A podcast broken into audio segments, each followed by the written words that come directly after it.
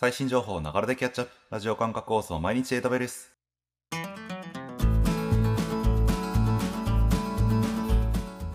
おはようございます。サーバークスの加藤です。毎日たくさん流れる AWS のアップデート。電車に乗りながらご飯を食べながら、ちょっとしたながら時間で気軽にキャッチアップしていきましょ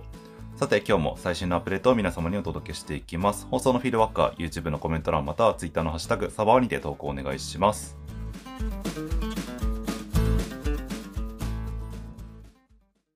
では早速最新1日のアップデートを見ていきましょう。今回は7月の16日、2件のアップデートがありました。一つずつ見ていきましょう。まずは一つ目。APN パートナー向けに4つの新しいコースを発表。はい。と、ちょっと、まあ、コアというか、一部の人向けにはなってしまうんですが、APN、AWS パートナーネットワークですね。AWS の、えっと、パートナープログラムなんですが、まあ、うちみたい、サーバーワークスみたいにですね、AWS 利用している企業が参加しているものですけれども、こちらのですね、APN パートナーセントラルという、まあ、パートナー向けに用意されているツールとかコンテンツを提供するポータルサイトがあるんですけれども、ここに登録されているトレーニングにアップデートがあったとのことです。えっ、と、2件の新しいコースと2件のコースが更新されたよというものになっていました。でデジタルのコース、そのオンラインで受けられるコースと、クラスルームっていう、その実際にえっと、AWS の方が教えてくれるっていうようなコースが両方とも混じっているので、まあ、興味がある APN パートナーの方々いらっしゃいましたら見ていただけるといいんじゃないかなと思います。ちなみに内容的には Amazon Connect と IoT あとは、えっ、と、マイグレーティング AWS なんで、まあ、AWS の移行ですね。あとはデータアナリティクス on AWS っていう4つの種類のコースがアップデートおよび追加されています。じゃあ次行きましょう。AWS システムズマネージャーメンテナンスウィンドウのスケジュールでオフセットの追加をサポート。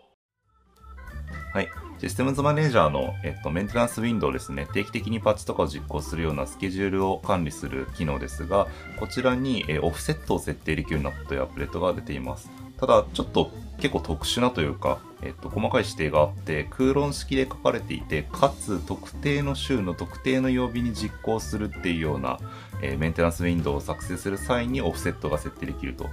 例として上がっていたのが、え毎月第2火曜日にこうパッチが出るから、それを実行してパッチ当てするっていうようなスケジュールをしているんだけど、何かしらの理由で当日にやるのが難しいっていう場合に、オフセットを5日とか指定してあげると、その火曜日から5日後の日曜日に実行してくれるっていうように変更ができるみたいなアップデートです。ちょっと使い方間違えると日付がずれちゃう分分かりにくくはなりそうな気はするんですけれども、まああの、えっ、と、うまく、なんだろうな、パッチのタイミングをずらすのに使えるんじゃ使っていただけると便利かなと思います。ということで以上2件アップデート紹介してきました。次に新しいリージョンで使えるようになったサービスを確認するリージョンアップデートを見ていきますが、今回はリージョンアップデートはありませんでした。ということで以上7月16日のアップデートでした。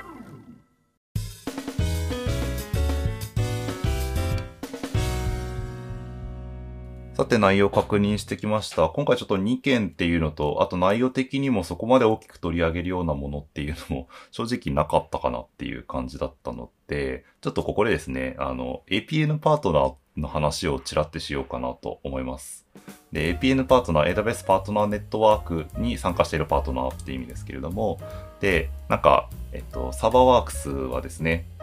この APN のパートナープログラムのコンサルティングパートナーのプレミアっていう最上位の、えーランクに、ランクっていうとあれかな、まあ、にいますと。で、えっと、まあ、ここからちょっとサーバーワークスの紹介っぽくなってしまうのと、APN パートナーすでになっている方とかご存知のお話かなと思うので、あのもし興味がある方いればぐらいで聞いていただければいいかなと思います。ちょっとゆるゆる喋りますね。はい。で、AWS のパートナープログラムである APN パートナーなんですが、まあ、種別として我々が入っているそのコンサルティングパートナーというものとテクノロジーパートナーという2種類がありまして、でコンサルティングパートナーの方がシステムインテグレーターとか、その IT 系のコンサルティングをやっている会社さんだったりとかっていうのが、えーなるパートナー種別で、まあ、いろんなタイプのお客さんとかいろんな規模のお客さんに対して AWS を使ってどういう関係、なんかアプリケーションとかワークロードを作るっていうののお手伝いをするっていうことをします。まあ本当にどんな、なんか本当に単単純なって言ったらあれですけど、あの、わかりやすい、こう、ウェブサイトの構成から始まり、こう、会社全体の基幹システムの、あの、設計だったりっていうのもしたりとか、まあ、いろんなタイプのお客さんの対応を行うっていうのが、こちらの種別ですね。で、あとテクノロジーパートナーの方は、どっちかっていうと、その AWS を使ってソリューションを作っている会社さん向けのパートナープログラムで、なんかベンダーさん、そのソフトウェア作っている方とか、または SARS のプロバイダーさんとかっていうのがなるようなイメージですね。はい。で、えっと、パートナープログラム入っていると、まあ、あの、今回のアップデートであったコースその e ラーニングとか、まあ、あるいはクラスルームみたいなものに参加することができたりとか、あとは AWS の方と密に連携していく形になるので、結構あの、社内の人材育成の支援してくださったりとか、まあ、お客様にですね、あの、より便利に、かつ安価に、あの、商品とかサービスを提供できるような形に、まあ、いろいろと支援を受けることができるっていうのもあります。ですね、サーバーワークスはこのコンサルティングパートナーという種別のプレミアという最上位の位置に2014年のリインベントで、ま認定というのが正しいんですかね、をいただいて、で、それ以来今までそのプレミアコンサルティングパートナーとしていろんな案件だったりとかっていうのに関わらせていただいているっていうような感じですね。はい。あの、このパートナープログラムの、なんだ、ランクには、あの、いろいろと要件が出ていて、まあ、ちょっと細かくは僕も知らないですし、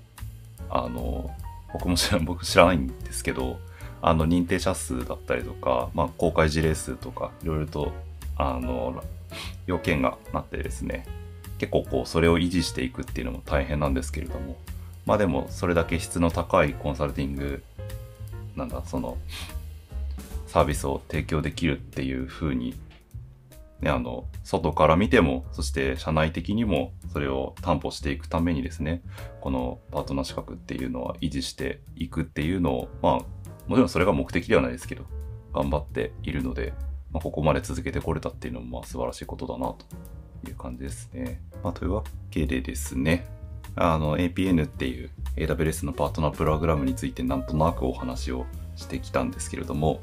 あの、ぜひですね、もしあの、この放送を聞いていらっしゃる方で、あの、AWS に関してお困りのこととかがある方がいらっしゃいましたら、うちのお問い合わせフォームから、あの、ご連絡いただければ、あの、パートナーとしていろいろとサポートしてあのさせていただけるかなと思うので、ぜひですね、そういうあの何かお困りのことがあればご連絡いただけるといいんじゃないかなと思います。はい。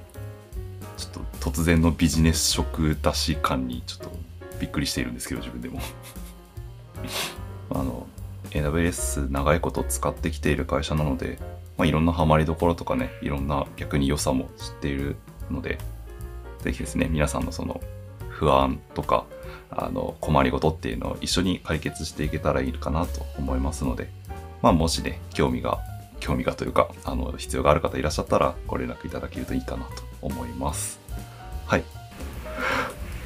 まあ、たまにはね、あの、一応お仕事でやってますし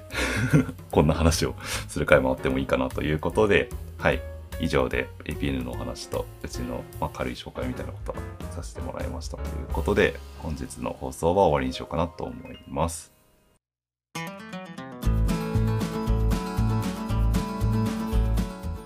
え繰り返しになりますが、放送のフィードバックは YouTube のコメント欄または Twitter のハッシュタグサババにて投稿お願いします。また次回、毎日データベースお楽しみに。ではでは。